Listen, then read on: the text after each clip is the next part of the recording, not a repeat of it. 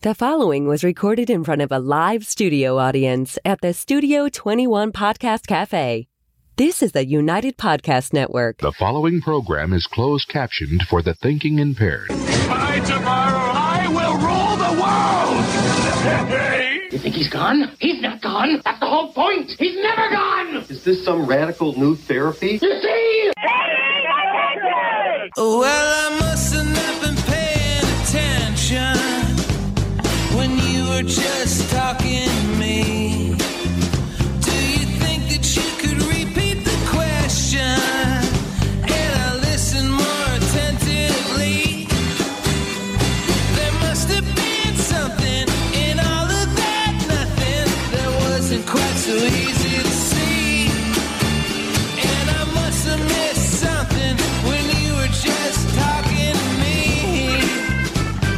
No, leave that up if you can. No, you can't. No. It's gone. Is that all we have? That's all we have. That's the whole open. I don't know how. Like, how did that get truncated? Like, I had a big long. It was like two minutes. We had a video. Whatever happened to all that? I don't know. I'll look into that. You know, mm. that was before my time. That this is, is that's true. I'm look, I'm not interested in like who's responsible. well, Mr. trying to get it Jonathan. done. Oh, Mr. Jonathan. See how he is. He's on See how he vacation. Hey, how you guys doing? Tom Duggan here in the Paying Attention podcast every Thursday here at uh, two o'clock at High Top Two Guys Smoke Shop in Salem, New Hampshire, at the Studio Twenty One Podcast Cafe. Uh, we have no Paul today, which is kind of good um, because um, we have a guest in the studio today who is all things politics. Now, I've known this guy for quite a while. Actually, the first time I heard from this guy, he was thinking of running for city council in Amesbury, Massachusetts.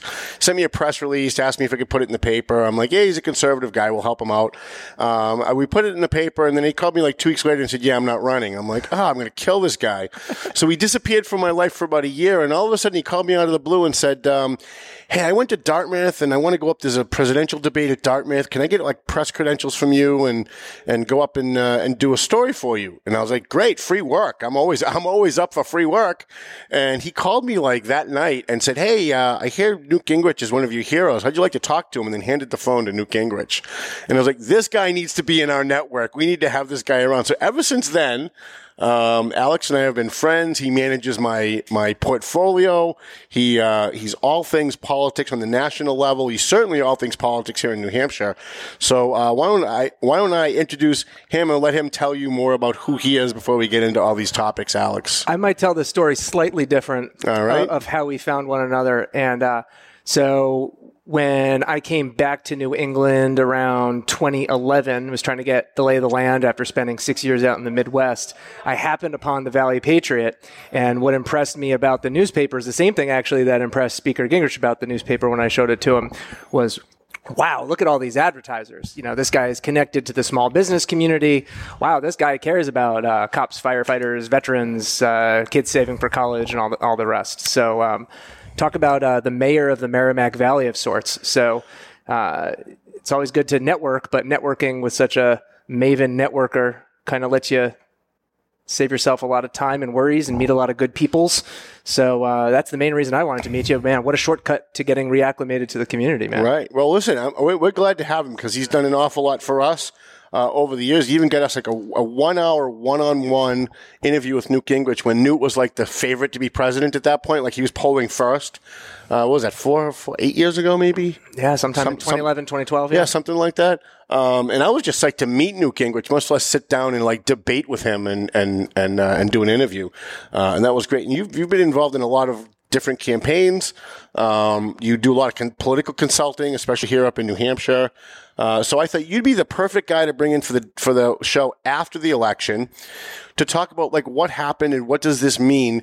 You know, if you put on CNN, if you put on Fox, it's mostly just white noise. They're all just repeating what everybody else is saying. Fox watches CNN, CNN watches MSNBC. It's like this mutual masturbation society. They all just they all just regurgitate what each other says without even giving it any thought to see if like, wait, does that even make sense?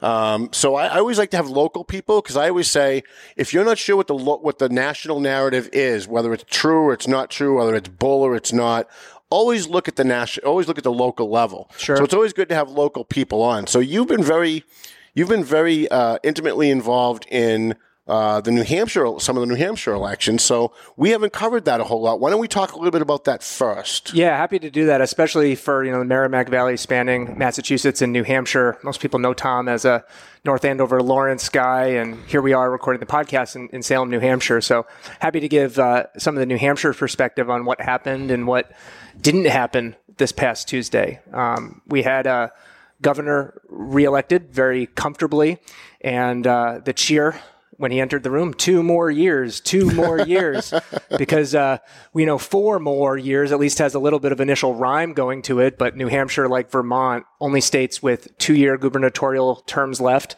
Uh, Massachusetts had two-year terms right up until around the time you were born. But earliest Massachusetts actually had one-year terms. So uh, John Hancock was a one-term, one-year governor of Massachusetts. But yeah, in New Hampshire, we have a very weak structural governor. Um, not only is it just a two-year term, but we effectively have a bicameral executive branch. Um, I know you, you you hosted a governor's council debate for Massachusetts. Our executive council in New Hampshire does quite a bit more. Not only are they involved in judge and other kinds of nominees, but they approve contracts of over twenty-five thousand dollars. Wow! So talk about um, real micromanagement within the state. So, um, so governor is a tough, tough job in New Hampshire, but Chris Sununu ran on a platform of um, full day kindergarten, uh, which was one of his first initiatives as governor. A lot of things is pretty hard to disagree That's with. like a dagger in my heart. Yeah. Well, he, he, you know, he's, he's a, he's youngest governor in America and a lot of energy, you know, for, for those wannabe ticket splitters. He was the Republican who people in, in uh, New Hampshire voted for on Tuesday. The congressional races were not as competitive. My home first district, a little bit more so than the second, but we can talk about each of those or any race. Was Jeanne Shaheen up this year? She was not. She's going to be up in 2020 should she wish to run. I want to come up to New Hampshire and help defeat her. So you just let me know when that happens because I want to come up and defeat her. If she does not run, her daughter Stephanie um, could.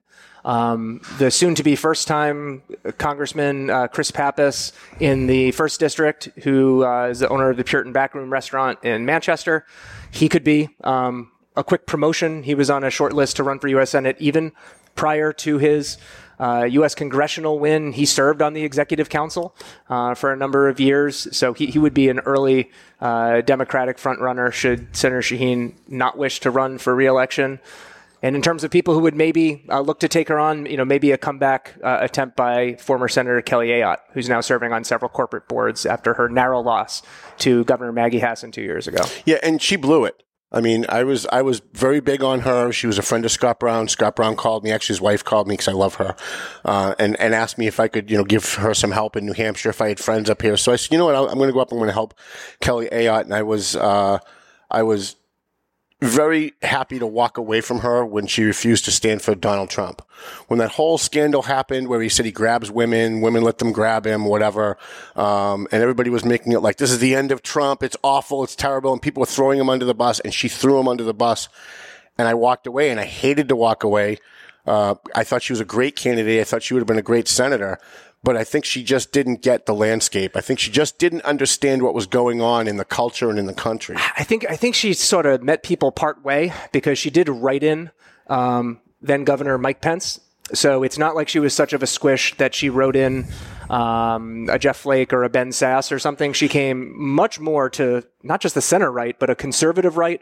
She was more comfortable with an establishment conservative. Yeah, but she uh, threw Mike- her vote Mike away, and, and she and she hurt and she hurt Donald Trump. Her vote should have gone to Donald Trump. Two That's- other things I'll, I'll say in quick defense of her. Um, she did a great job of becoming a national United States senator, which Senator Shaheen um, has not become, other than being on a short list for vice presidential running mate for John Kerry and Barack Obama. Uh, she doesn't go on the Sunday shows, and uh, Kelly Ayotte obviously built up her national security bona fides, was a regular on those programs. So I appreciated her making uh, her leadership from the state uh, a national platform. That that was a nice thing that we had going. And I'll say that her final 36 hour close before her race two years ago was impressive. She was meeting truck drivers at diners, and uh, my goodness, her her voice voice was incredibly hoarse. Um, that night, she shared a ballroom with Chris Sununu um, when when he won, and uh, we called it a night for her, with it being unclear whether she'd prevail or not. But she closed hard. Yep.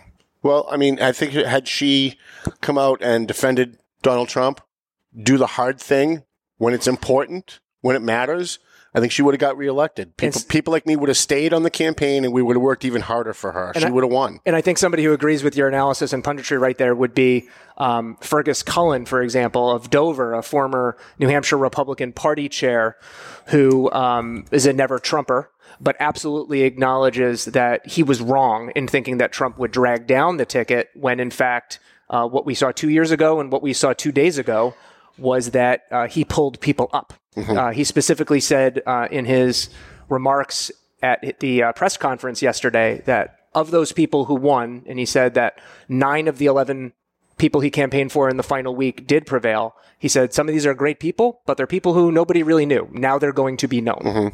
Mm-hmm. Listen, I think I think what the media misses, especially CNN, I think what the Democrats certainly miss is that Donald Trump is not a politician and he speaks like regular like I like I speak, right? Like I come on the show and I just talk like a regular person. And the average person when they put on CNN, when they put on Fox, when they put on MSNBC, most of what gets talked about goes over their head. Nobody knows what a per pupil ratio is. Nobody understands what cloture means. the the average person doesn't watch CNN, so there, there's a joke that um, you know our society has become so divided that um, if you watch Fox, you're conservative. If you watch MSNBC, you're liberal. If you watch CNN, You're your idiot. flight's delayed and you're at the airport. right. But guess what? If your flight's delayed and you're at the airport, you're not an average person because the average person isn't a commercial jet airport, slider. right, You know what I mean? right. So, so, so they are they are increasingly insecure. I watch CNN all day, every day in my office. Keeps my blood pressure up. Um, I'm constantly yelling at the screen. I'm constantly crumpling up papers and throwing it at the screen. Um, it's almost like I'm still on the air, even though I'm alone in my office. Um, because I, I, I believe as a, as a journalist, as a news guy, I want to see how they're doing it wrong to make sure I never do that. And we were watching yesterday the uh, press conference with Jim Acosta and the president. Jim Acosta happens to be one of the worst journalists ever. He really seems to think that a journalist's job is to debate with people and give your opinions. He starts almost every podcast, every every uh, report with uh, Donald Trump lied today, and he lied about yesterday's lie by saying that yesterday's lie wasn't a lie, and he's a lying liar who lies.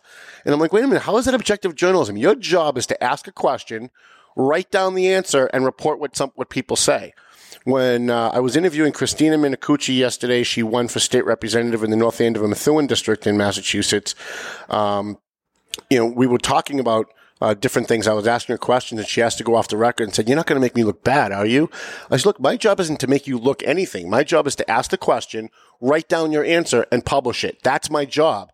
So even though she's a left wing hippie moonbat who I actually ended up I ended up voting for, um, believe it or not, because the other guy was just so horrible.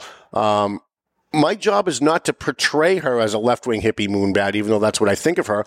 My job is to ask her, what do you think about education? What do you think about the opioid crisis? Write down her answer and just friggin' publish it. And and guys like Acosta, guys like Don Lemon, you CNN, even Hannity on Fox, um, everybody on MSNBC, they think being a journalist means to take a side and be a cheerleader for that side. And there's no, I've been saying this now forever. I wish I had a rich friend that would buy a national TV news network and let me run it because we would call it just news.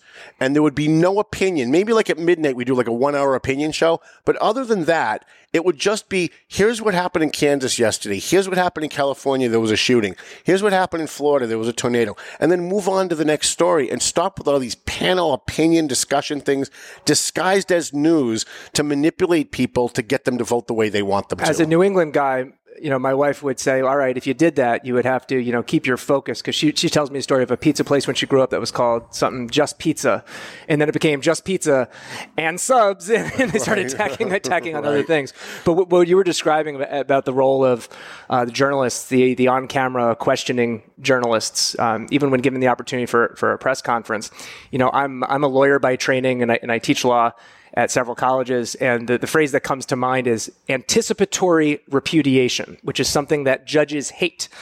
You like people to kind of own your part of a bargain and not just assume that the other side is going to do something that you're going to oppose. Right. And so you mentioned people saying lie, lie, lie, liar, liar, liar. The thing that I can tell when there's a hostile media environment is when people say, Mr. President, Mr. President, and they're saying Mr. President like a CD is skipping. uh, Right. without, without, you're going to get a response. Slow down. Right. So We, they- I will call on you. You know, I, I, I have a friend who's who's very very close to the president. Um, and we talk all the time. He actually works in in the press office or near the press office, and I always tell him, listen, I was an elected official, right? So I, I was a, a school board member in Lawrence. We lost accreditation like my third week in office, right? So we have this press conference, and and the superintendent had a few remarks, then he asked me to speak. So I got up to speak, and people started asking questions about other stuff like you know things that had nothing to do with why we were there and i would say you know what we're not here for that today today we're here to talk about the state coming in and trying to take over the school system. Today, we're here to talk about the loss of accreditation. If you want to ask those questions, you can ask them after the press conference. And I keep telling my friend to please pass up the chain when Sarah Sanders is there or the president is there. If he's there with the pre- with the premier uh, with the prime minister of you know whatever China, and they're there to talk about Chinese trade, and someone starts asking questions about Jeff Sessions, did you say, you know what, we're not here for that? Yeah, I think I think we're just not here for that. Yeah, your your service in that era, I think Robert's Rules of Order Right. came across conservative. Now in 2018, I think Robert's Rules of Order is a microaggression. Right. Yeah. Right. No, that's exactly right. So we I, we watch these these ridiculous uh, reports on what's called the news today, which is clearly not news, um, and it gives people a really bizarre impression of what's going on in the country. Which isn't even close to what's real. You know what's real because you work with a lot of candidates all over the country. Um, talk about some of the races that you were involved in during this campaign and how you see uh, the results of the Senate staying Republican, the House moving to Democrat, um, affecting our our personal lives in the next two years. Yeah, so so, so from Like, the how, how does it how does it how does it benefit me or how does it uh, be a deterrent for me? Yeah, so uh, in the two month sprint that we have in New Hampshire and Massachusetts from our very late primary elections to the general election, um, you know, things pretty much uh, wound up as predicted. Uh, I found no surprises in, in New Hampshire uh, or Massachusetts. Um, so what, what happened really in the final weeks of the campaign is the resources of uh, Democrats and Republicans were were deployed to different places. So what I saw happen is that some of the people involved in the uh, volunteer canvassing kind of uh, political operations community and those in more of the election protection, honest ballot uh, law kind of volunteerism, which is my specialty, we got deployed to different places, frankly. Um, by the vast right wing conspiracy. So uh, I, I had a friend uh, getting out the vote in Nevada who was uh, a candidate in the second congressional district uh, earlier at the primary stage. And then I was actually over in upstate New York in New York 19 in support of the state GOP honest ballot initiative, specifically for Congressman uh, John Faso there. And I would say that that, that race kind of showed us that all right if you have a new hampshire guy who's leaving new hampshire one a congressional district that trump carried two years ago um, but a democrat was elected to congress it's now an open seat. The fact that i wasn't kind of asked to stay home um, nor go to maine second which was polling at 47 47 in the days up to the election kind of suggested that um, you know the party was placing bets in other areas so, what I found disappointing about um, that race in New York 19, where Vice President Biden came out to support the um, upstart challenging Democrat there, was that the Republican there was not a far right Republican. He was a member of what's called the Problem Solvers Caucus in the U.S. House, which is a 48 member caucus. Um, he acknowledges global climate change and has legislation and other efforts to do something about it to leverage that from a variety of different ways. So the fact that um, a problem solver centrist Republican who, by the way, lost two statewide races in New York previously to candidates who were ultimately uh, indicted upon their victories. If you're not going to give a guy like that a pass, we're not going to give everyone a pass. So Jon Meacham, who's a journalist slash historian who you probably don't like very much, one thing that he said on air yesterday that I really agree with was all the people who say that the uh, the the battle, the extremes, and everything is you know that's not who we are. He says, well, that's kind of exactly who we are, Right. Because what I've seen in my experience is some of the centrists, moderates, moderates of sorts, you know, they're not given a pass. They're really not all, all that celebrated until after they lose. Right. That's when the John McCain's of the worlds are revenerated. Right. That's when the H.W. Bushes and the W. Bushes even uh, people you know find their faith and kind of misre- misremember the halcyon days uh, of their leadership. So I think the story on a, on a going forward basis is um, one of further division. Because um, you know, even short of the new census and the redistricting and some of those those issues that are going to come, come up in the next few years, um, yeah, the, the moderates weren't weren't appreciated um, on either side. Yeah. I, I, I, always get frustrated because I always watch everything from a news angle. And my frustration is the Democrats have been, and the left has been so violent. They've been so divisive. And anytime you call them out, the first thing you hear from any liberal in the room, any liberal within earshot is, Trump does it. What about when Trump does it? How come you don't talk about when Trump does it? Well, because you guys do that 24 7. We know Trump does it. But if you're going to attack Donald Trump for being divisive and then you're divisive, you now have no credibility. And now that we've got a House that's going to be Democrat, we've got the Senate has been maintained by the Republicans. Nancy Pelosi, of all people, comes out and actually starts to look like the peacemaker. Now- How did that happen? Now, now, one difference that we have in terms of kind of that uh, that narrative, which is probably more true in, in big states, is in a, in a place like New Hampshire, the, the Democratic Party is really very impressively uh, organized, and so some of the fallout in terms of the fact that both houses of our state legislature legislature slipped, uh, flipped um, Democrat. Um, both U.S. House seats, you know, went Democrat. Pretty much everything did, you know, short of, short of the governorship. Um, there's a, there's one very prominent operative in New Hampshire who says that the New Hampshire uh, Republican campaign committee walked away from New Hampshire. That uh, the New Hampshire Republican Party itself is not um, a, a, a 24/7, 365 kind of an operation like the Democrats. So, so that's definitely a story of what's going on or what's not going on in New Hampshire. Is the fact that the uh, Democrats have two dozen full-time employees, the Republican Party has but two in a crumbling building in Concord. So a lot of times people talk about the party, but the party is is maybe giving the sense of more of an institution with more infrastructure than truly exists. And so I actually experienced some of what I did in my educator role in terms of uh, connecting people to some insights to what's going on in the operations of things. Um, you know, we give the State Department or the State Department gives grants to bring in people from all around the world to observe our democracy in the lead up to elections. And there's one group, the World Affairs Council of New Hampshire, um, which had some State Department grants and brought some people in, and they were looking to see stuff on both sides. And there, frankly, wasn't that much to show them or to direct them to. They were actually doing a wonderful job of trying to see the Republican side of things. They were just having a hard time finding the right contacts or the right places to go or the right places to visit because there were not as many local local offices. So in some ways, believe it or not, nonprofits in the State Department are propping up the Republican Party in some ways in New Hampshire in terms of the appearance of a vigorous 50 50 side of things.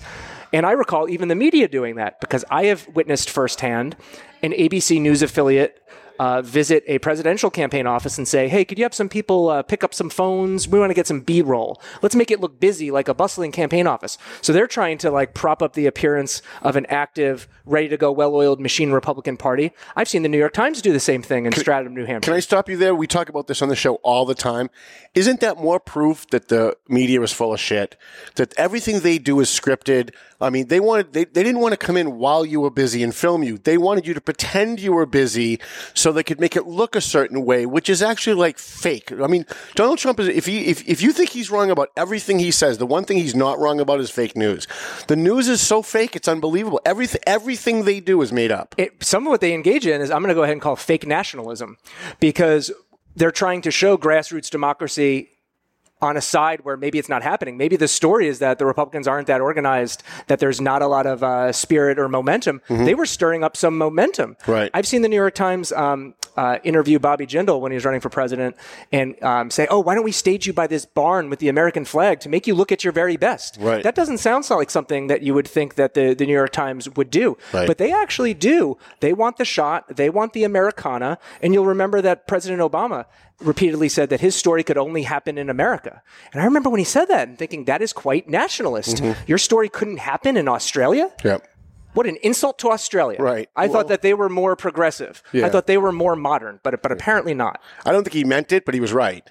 That's what I'm saying. The He media right. and the president are more nationalist, patriotic, if you will. They just don't always, you know, use those terms which are triggering for folks. For a guy who tried to fundamentally change America, right? Everything he did was to fundamentally change America uh, with his hope and change.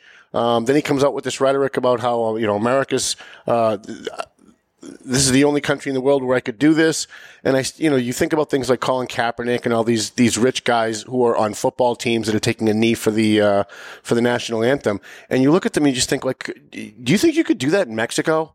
Like, do you think eh, like don't even don't even go to like a, a, an oppressive Muslim country? How about like in France? Do you think you could do that in France and get away with that? You couldn't. This is the greatest country in the world, and people who complain about it uh, uh, is, I think, a testament to how great we are. That we're so rich and so fat and so happy and so spoiled that we run around complaining about stupid things. Yeah, and, and there, there are people who would who would suggest that what you, what you just intimated is calling for a literacy test because it's like, what's it saying? Kaepernick cannot protest without knowing who Francis Scott Key is and making sure that he knows every word of said anthem. You know, what standard are we going to hold people to before they're able to offer an, an opinion? Right. You know, is our free speech does it celebrate uh, uninformed opinion? Right. Um, okay, we get about five minutes before our first break. So with the with the Senate holding, uh, with the Republicans holding the Senate, with the Democrats now taking the House, what does this mean for me? I think most people they don't follow politics because they don't think it invades their personal life. They don't think it's going to affect their personal life, but it does. And you'd be the perfect guy to, I think, answer this question. What does the Democrats taking the House now mean for the average person? Yeah, I, I think um, I think not as much. I think gridlock is the story. You know, America tends to favor. Um, you know, a divided government, whether that's across houses of Congress or Congress and the presidency, because because remember, you know, uh, when Newt Gingrich did lead that uh, Republican takeover in 1994, the U.S. House had been in Democratic leadership for 40 years prior to that. So in those cases, the divided government was between um, the legislature and the presidency. Now we have kind of more of a discussion of, of the judiciary in terms of our divided government.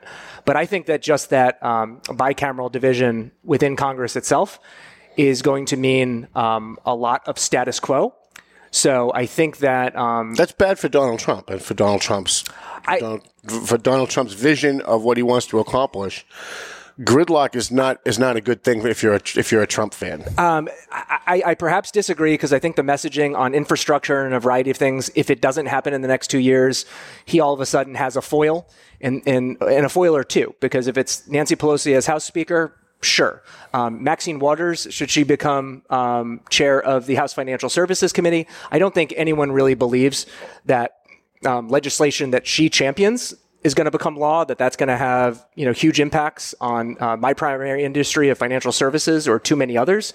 I don't think it's going to be great news or bad news for the consumer or the business owner because we have the U.S. Senate as such a robust uh, check. We have more Republican U.S. senators than we've had in 100 years in the time since the constitutional amendment championed by Teddy Roosevelt to have popular election of U.S. senators. So back in the days of, of uh, you know state legislatures choosing the representatives, you know there was a time when there were more than than the 55 or so. But but right now this is a very robust um, Republican U.S. Senate. So if something even like judgeships is something that's become personal that day to day people who are not lawyers care about, um, who got interested in um, matters of, of Merrick Garland and, and Justice Kavanaugh and what have you. Um, I saw this morning that Justice Ginsburg broke three ribs. So her, she at 85 and, uh, and Justice Breyer at 80 means that the Supreme Court is something that's going to be watched a bit more. And the divided government is less important for that because uh, that's all about U.S. Senate for advise and consent. The U.S. House plays no role in that. I think, and, and, and I'd be interested in your thoughts. I think that the the Republicans lost the House because they made promises that they didn't keep. Uh, they all ran saying we're gonna we're gonna build a wall, we're gonna do we're gonna um, we're gonna lower taxes, we're gonna uh, try and reinforce the family. They had all these conservative messages. Then they didn't, they didn't do any of it. Right? Uh, they they they didn't repeal Obamacare. They didn't fund the wall. They could have in the first two years of Trump's presidency, they could have accomplished everything they've always said they wanted to do, and then they didn't do it. And I think a lot of Republicans stayed home on the congressional races for those exact reasons that they made promises, they didn't keep them, and guess what? People people remember, people notice. Yeah, I, I think there was less of a they. I didn't see as much in terms of a Capitol steps uh, contract with America sort of a thing. Paul Ryan was a lame duck speaker on the way out. I didn't Emphasis hear them, on lame. Yeah, I, I didn't hear them campaigning on that second round of tax cuts. Where um, in in the day and a half prior to the election, there was a suggestion of a new 10% middle class tax cut. That was too little, too late to get out as a message. Yeah, no, I agree. All right, let's take a quick break. We're going to pay some bills. We're going to thank our sponsors, especially uh, Angelo at A&M Auto Body. Angelo over there. If something happens to your car over there, you want to bring it down to Angelo over at uh, South Broadway in Lawrence. Uh, I was actually live driving around Lawrence chasing police calls one night, and I got hit. And um, went right from that, right from the accident, drove right to Angelo's, dropped off my car. He took care of it. It looks better than new. Guerrilla journalism, guerrilla advertising. I Right, exactly. Back after this, I'm paying attention with Alex Talcott.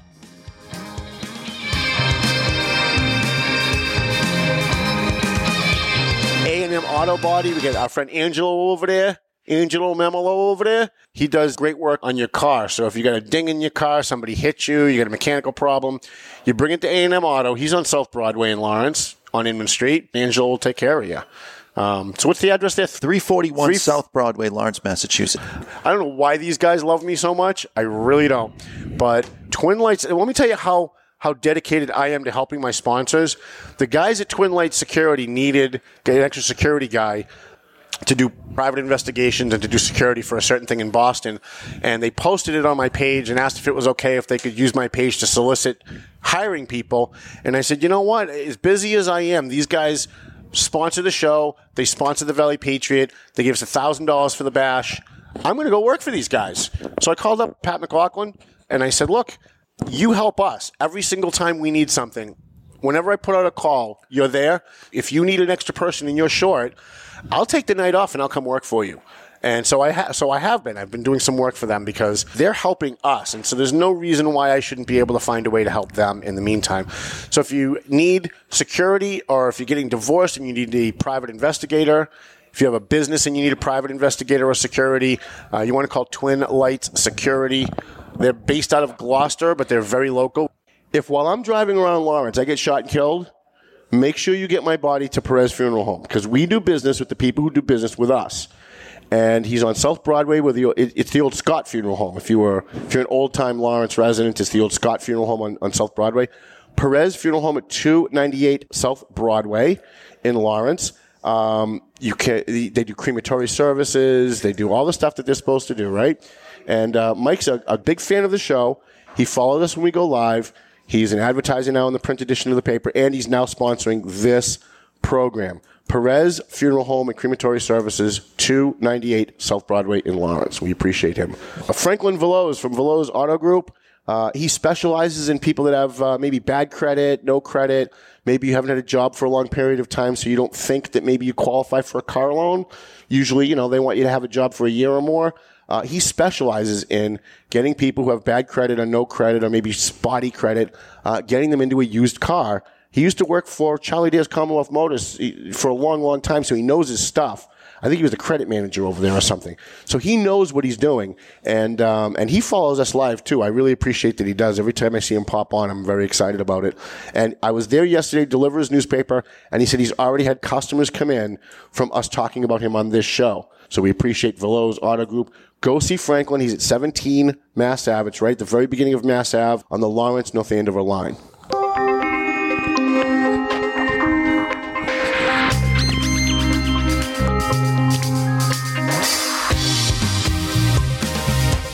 Alrighty then. Welcome back.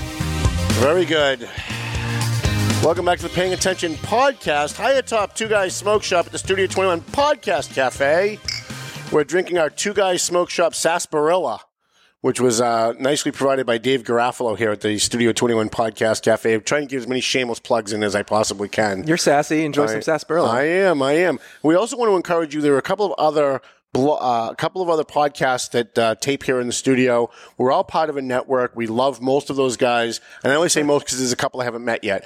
Um, but uh, I was on uh, the Writers Block last week, and it was a lot of fun. And it's actually a really good show. I've actually been downloading and listening to uh, some of their older programs because I'm a writer, obviously, so I'm interested in that. So you might want to uh, uh, take a listen to that and, sh- and subscribe to their podcast, Political TNT with Tom and Nancy Troy. Funniest podcast you're ever going to watch or listen to.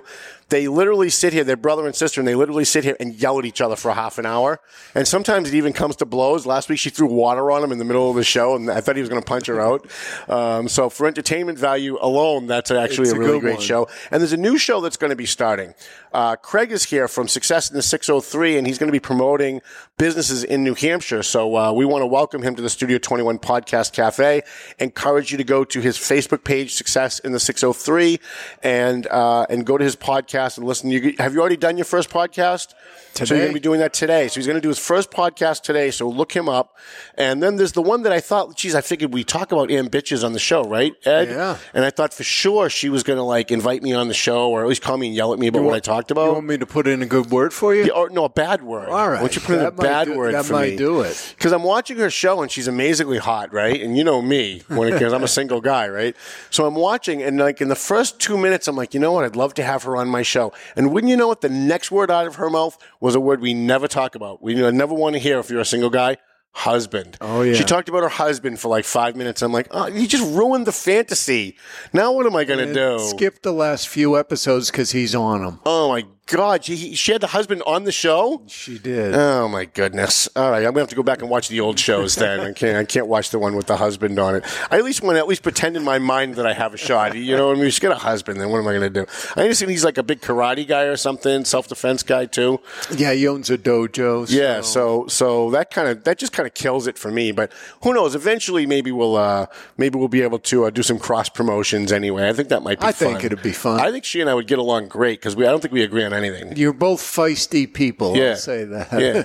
So in the studio today is Alex Talcott. He is, uh, I don't even know how to describe you. You're kind of like a jack of all trades. You do everything. You, uh, you're a, a financial consultant. You're a lawyer. You do political consulting. Uh, do you want to talk about like some of your business? Give, give some promotions to some of your businesses? you? Sure, yeah. Kind of mostly here in my capacity as uh, you know a, a learner and a teacher. So I teach at the University of New Hampshire's Business School, also Southern New Hampshire University's Hooksett campus, and at Great Bay Community College in Portsmouth, New Hampshire. So I have uh, five classes at three campuses this fall. And yes, as you said, have a uh, wealth management business. We also have a tax division and estate planning division. That is a New Hampshire, Massachusetts, and 36 other state operation. And then, yeah, um, in, in terms of the political thing, you know, I mostly do election protection. This is pretty much what I like to do, kind of uh, almost nonpartisan, cooperative. Because that's really as far as even the Republican National Lawyers Association, their number one best practice is get to know the lawyers on the other side and collaborate in the spirit of getting it right, Right. not just being, uh, you know, um, a zealous advocate for your side. When it comes to elections, and especially in a culture of election uh, security internationally, we really should be on the same team. So I find that to be a very nonpartisan thing, and I always uh, pride myself on my students not being able to guess where I stand. Because I invite guest speakers from both sides, host different people in my own home, in local businesses. I'm much more interested in in the debate than I am necessarily the outcome all the time. Great. And you've made me an offer. You've made me a boatload of money. I want to thank you for that. Um, if you if you have a portfolio, you know ought to be turning it over to Alex because Alex just calls me out of the blue one day. It's like August, and I'm just driving around Lawrence doing my thing, and he's like, "Listen, I, I want to move some of your stuff around. I want to do this. I know you're not going to want to do this when you hear me say it." But but trust me. Do you trust me? I said, yeah, okay, I trust you. He, he did. He divested me in one thing. He bought a whole bunch of other stuff, and it, and it went through the roof, right? Well, we- have a really great team. You know, the ability that I'm able to be here and talking at the high level on some of these topics in our you know uh, society is because I have a team of six. You know, uh, who, who are you know manning the ship. You know, screening a lot of funds, uh, really, really taking great care of our people. So we're very fortunate. We've been able to scale up to over 2,000 households. Nice. And it doesn't. I- I think you'd agree. It doesn't really feel that way, right? Right, yeah. It's in a pretty quiet office. Yeah. It's not loud. We're not yelling buy, sell. Right. That that's You walk in, and it feels like a small bank. you know, we, we want it to feel like that secure and that Right. comfortable for people. That that is that very much our culture. So the uh, the election was this week. Um, obviously, people like me not real happy about some of it. Um, I, I was watching around the around the country uh, some of the things that were going on. I was watch I was paying attention to the Georgia governor's race. I was paying attention to the Florida governor's race. Uh, without going to Georgia because that's like a whole hour in and of itself. Um, the Florida the Florida governor's race. Um, you were uh, you were a little bit involved in that, right? Well, I mean, I was I was watching a handful of other races, and it really just came down to like uh, you know friendship. You know, where where were my, where were my friends involved? You know, because I'm rooting rooting for them in, in some ways. Um, and I have some friends who have been involved in Florida recounts over the years. Florida is a fascinating state because talk about a state that just totally doesn't have its act together in some ways. Like it's a thing that headlines are Florida man dot dot dot, and Right. something crazy happened, or they were one of the early states even before the opioid crisis, was spoken about it as a national level. That was a state that was like, you know, ridiculous for prescription drug security. But meanwhile, to get life insurance licensed in Florida, I had to go get fingerprinted at my local police precinct and send it down to Florida because they were serious about that. And believe it or not, well, maybe you believe it because of Bush v. Gore. That band stayed together. The gang gets back together. Right. So um, if people are deployed to different states, you know, absent a recount, and there is going to be a recount um, by statute in Florida in the U.S. Senate race under 0.5 percent of a margin. Um, that's a state that doesn't need a lot of out-of-state attention. A lot of lawyers are like, "Oh yeah, I can go to Florida and help out." They're looking for a vacation, Right, right. But but frankly, um, they're not needed as much. Looking to expense it to the company. Yeah, uh, Manny Iglesias is is uh, really involved in election operations down in Florida. So believe it or not, that's a state that we feel is in really good hands in terms of getting the right outcome. Um, other states that I was looking at, Missouri was a major one because one of my lawyer friends wound up uh, being deployed to St. Louis from Washington D.C. because St. Louis is a place in Missouri that's right on the river, and um, there's been a history of people voting in both states. The other state being Illinois. Um, so so Wait, the Democrats tell us there's no such thing as voter fraud. How, how could that possibly be? People voting in two different states, really? Shocking. Yeah, I I mean, I don't think it happens much. I, I don't know enough about it personally, but it's it's taken seriously enough that some resources were put um, toward putting a DC lawyer who's highly experienced and a group of other people to be stationed down there to protect that vote.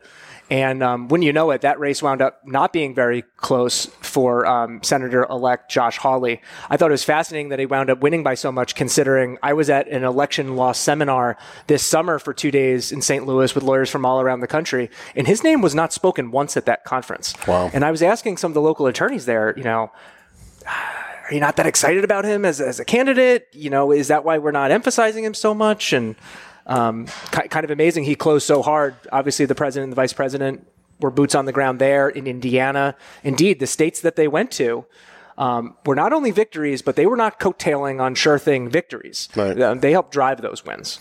the polls were all wrong again, right? The polls were all wrong again. Um, whether it was the Florida race, whether it was the Missouri race, whether it was the Georgia race, certainly, um, and even even some of the Senate races, they just they had. Even if they called the candidate the right candidate, they had a, the percentages were all completely wrong. When are we going to learn as a country to stop? After you would think after Donald Trump, if CNN came on and said a poll recently said today that everybody would just change the channel because we know these polls really don't mean anything. They don't. They're not doing it right. It's not like the old days where they could call everybody's home phone, right, and get a really good pulse of you know these people are voters, they're super voters. We know how they're going to vote. Now everybody's got cell phones. Everybody's got text messaging. There was some really good New York Times transparency about their methods in their polling. So they were having on their main page in real time the three or four races that they were polling at any given time. I was actually surprised to see that some dials were being made after 9:30 p.m. Um, they were calling cell phone numbers in many cases too, but to get the approximately 350 or more responses that they wanted in a congressional district, they were making 32 to 33,000 phone calls to get those three or 400 responses. So some people think that that you know, methodology shows that that low response rate really invalidates the quality of those polls. The worst poll that I saw in New Hampshire in the lead up to the race was one that um, showed Sununu winning by more than a dozen points among independents and yet being within only uh, one point plus or minus to his opponent. If you're winning by 13, 15, 17 points among independents in New Hampshire, It's over. You it's won. over. It's over. Yeah. Yeah. so so they were they were oversampling Democrats. So the the biggest uh, partisan polling issue that I've seen is oversampling of registered Democrats. Do you think that they do it on purpose? I happen to think that they do do it on purpose.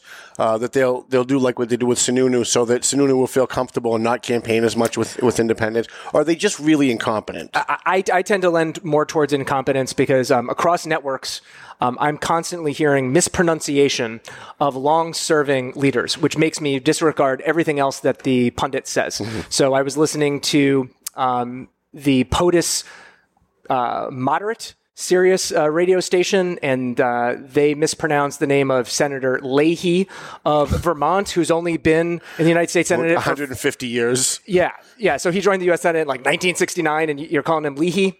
I, I don't care about your opinion Right. about anything else. But unfortunately, midday Fox News, I heard the same thing. I heard some pretty nasty mispronunciations Yeah. that made me um, made me really question uh, the seriousness of their analysis.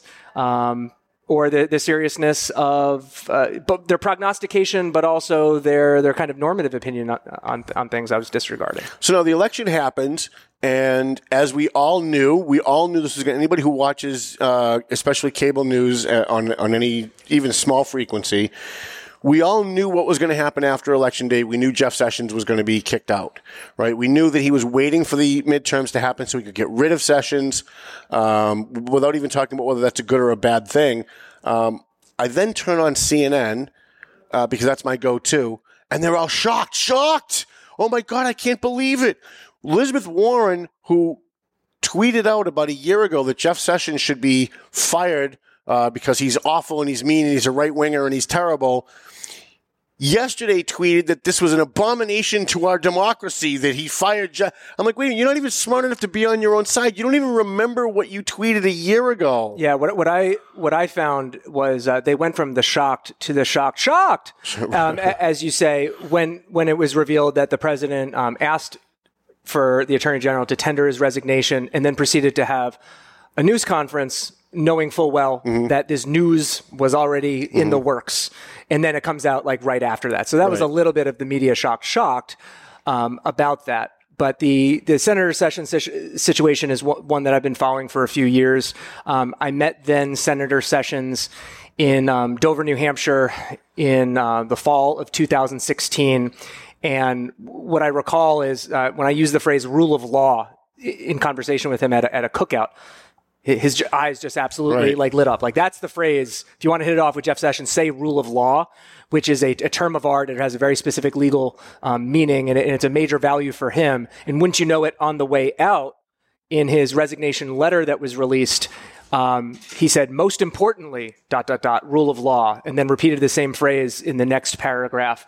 So um, he's somebody who kind of retrospectively is being given the McCain treatment um, for being a, a champion of the rule Yeah, of two law. days ago they hated him. He was an Right. evil right wing Nazi. But now that Trump has fired him, isn't it awful what they did to him? He was such a great Yeah. guy. Yeah. It's like they don't even they, they they don't even think that their audience is smart enough to remember what they said five minutes ago. Yeah, I- yeah. When, when he was uh, initially nominated, remember his nomination was announced um, before the inauguration, and, and prior to the inauguration, I, I had written an editorial in Foster's Daily Democrat um, newspaper, which is actually, believe it or not, a center-right newspaper up in New Hampshire. Yeah, we hate them. Um, I, I was I was writing for them, supporting Senator Sessions' nomination and kind of highlighting a lot of moments of bipartisanship in his career to surprise people, because that's what's missed when we're talking about the law, whether it's the administration of the law by the Department of Justice or the Supreme Court. Everyone thinks that everything is like a five-four decision. It's like I can show you 9-0 and 8-1 mm-hmm. decisions in the last several years. There are a lot of things in the law that are just right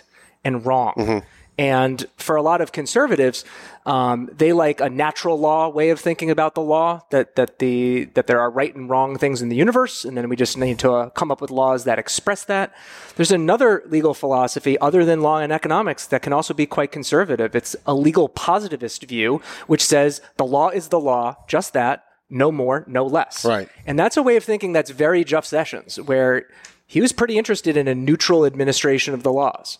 And for some people, that's a good guy, bad guy, mean daddy approach to the administration of Mm-hmm. Well, it's justice. a very it's a very public safety way of looking at things. I mean, police officers show up. You either you either hit your girlfriend or you didn't. You either stole the you either you either stole the tool out of the out of the tool store or you didn't. Now he did. Now he did have a bit of a personal bias, like uh, I, thinking that marijuana smokers are bad people, sort Mm-hmm. of a thing. So he definitely had some of that going on, but. Uh, he wasn't really looking to uh, advocate for new laws from the Department of Justice. Uh, he was more than enough busy trying to administer the ones before him. I think he was the wrong person for uh, attorney general.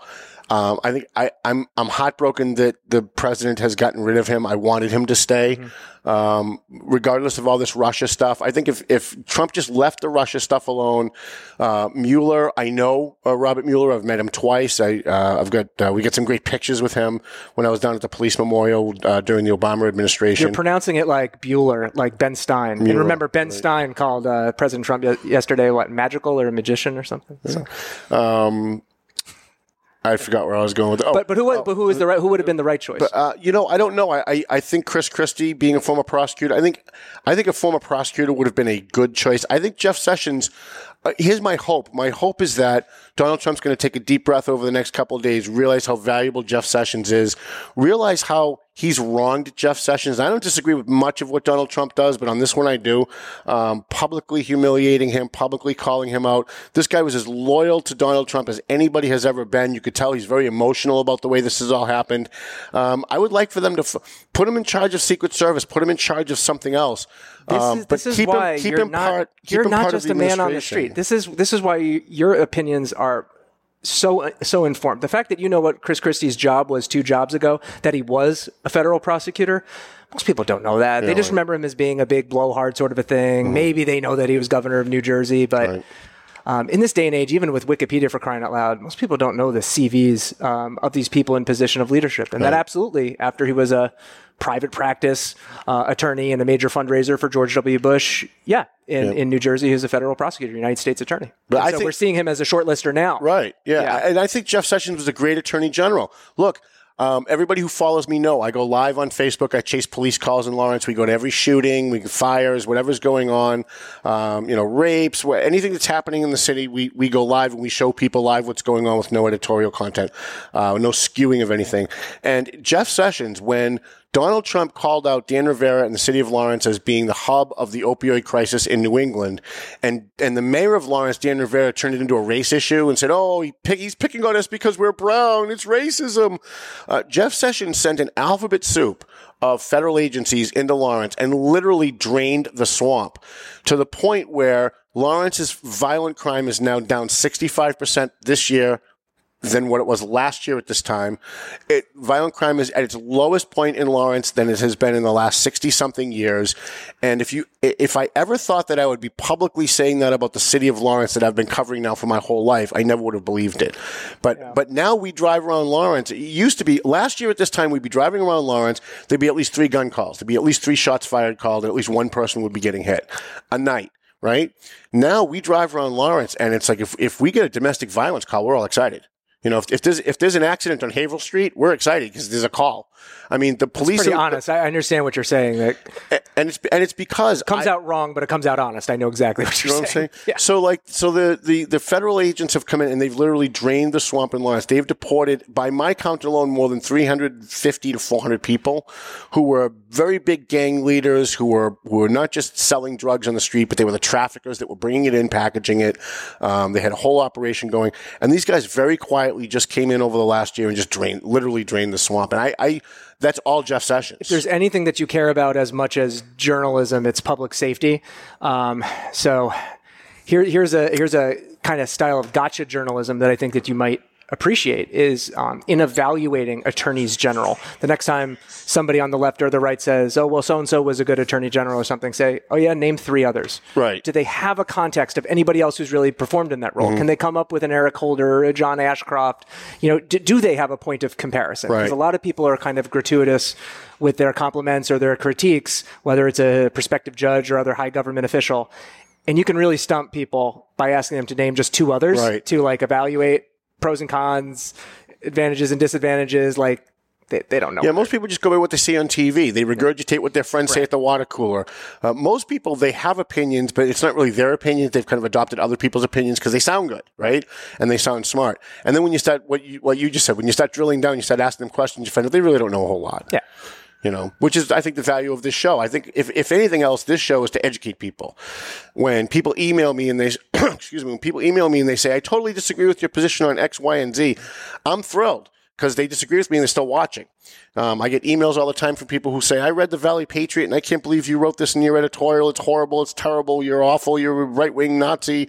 I love it because they're quoting what's in the editorial, which means they read the editorial, even though going in they didn't agree with anything. They knew they weren't going to agree with anything So, so let's leverage um, Tom Duggan and CNN a little bit more and point out that CNN's reporting of, of another uh, frontrunner to succeed uh, Attorney General Sessions is Pam Bondi of Florida. oh my God, who- I'm in. Well, she might be a Both little. feet, I'm in. Well, she, here's an interesting thing about her, though, to, to show like a time when maybe she's crossed um, a political divide in a way. So, as Attorney General of Florida in the storm season, um, when she took to the media, it was really to get out the word as a warning to area businesses to avoid price gouging because there's a Florida statute against price gouging. So, in times of an emergency like that, can a Motel 6 you know, kind of raise its rates 10 bucks or 50 bucks here and there? Yeah, maybe. Can they raise their rates 10,000% and take advantage of people in that situation?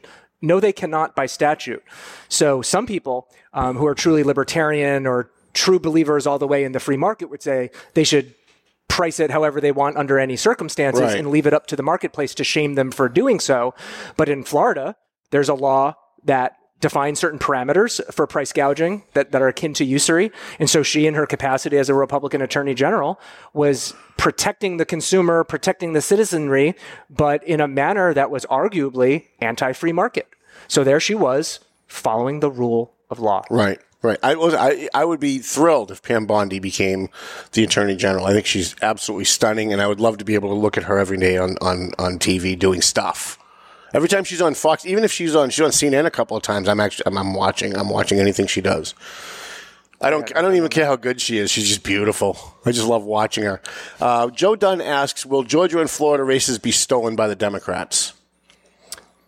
Um, if you ask uh, Manny Iglesias of, of Florida, who's most involved in the recount um, ed- efforts there, his opening statement when he's uh, rallying a group of, of volunteer lawyers is um, Democrats lie, cheat, and steal.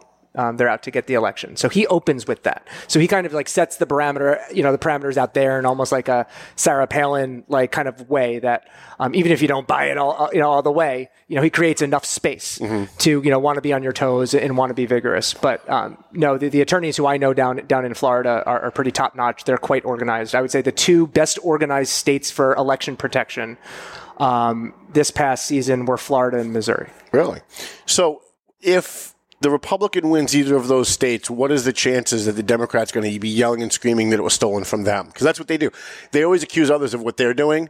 Yeah, they might not even need to go that route because um, there, there's already a, a little bit of momentum behind um, Beto O'Rourke of Texas coming off a loss to perhaps uh, run for president now. Right. Well, he's he's the second coming of Christ. So, so, but, but you know what? Um, you can absolutely come off a loss. That's not just the, the left propping up um, an ideal disruptor. You know, Lincoln was coming off a U.S. Senate loss two years prior to his election. So, um, that saying that there are no second acts in American politics is manifestly false. Right. Not only given Lincoln and Richard Nixon, but how about Michele Bachmann, who was leading in the polls for president once upon a time, Right. who had lost a school board race at home?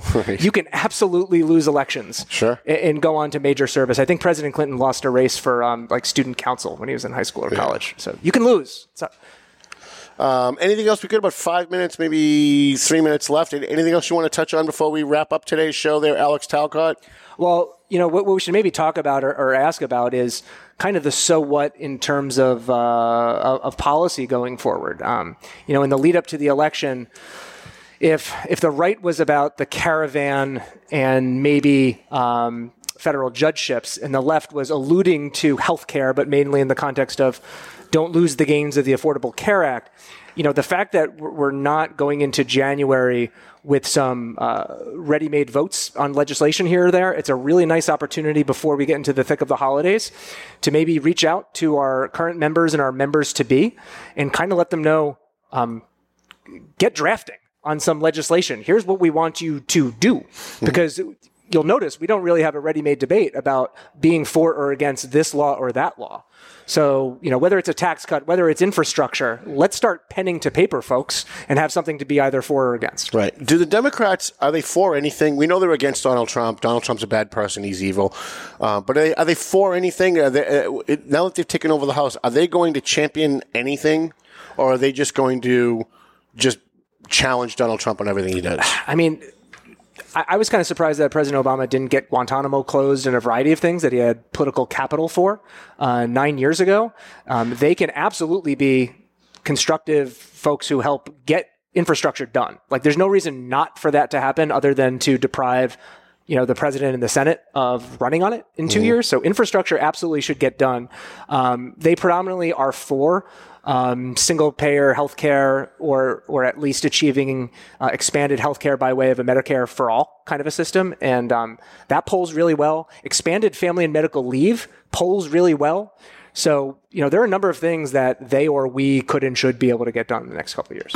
All right. Alex Talcott, thank you so much for coming in. I appreciate you being a guest. Hopefully, you'll come back again someday. Glad to. Uh, maybe we'll have you back when Paul is here. We can mix it up a little bit more.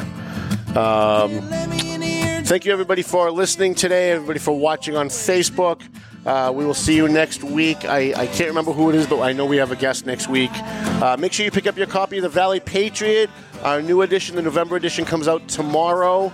Uh, don't, also, don't forget to uh, pick up my book, Heroes in Our Midst, from the pages of the Valley Patriot. And uh, we're going to have another big announcement, I think, next week, so make sure you catch that show. Thank you, Ed Sullivan, for being our fine, fine producer, the voice of Purgatory. Didn't hear much from you today, but we appreciate you being here. And good luck to Craig from Success in 603. And make sure you get his, uh, listen to his podcast uh, within the next hour, right? You're going to go on within the next hour. He's going on right next, so make sure you uh, make sure you catch him.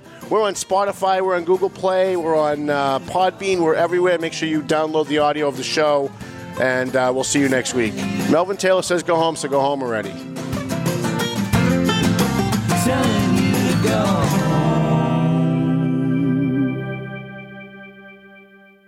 The views and opinions expressed by the hosts, guests, or callers of this program do not necessarily reflect the opinions of the Studio 21 Podcast Cafe, the United Podcast Network, its partners, or affiliates.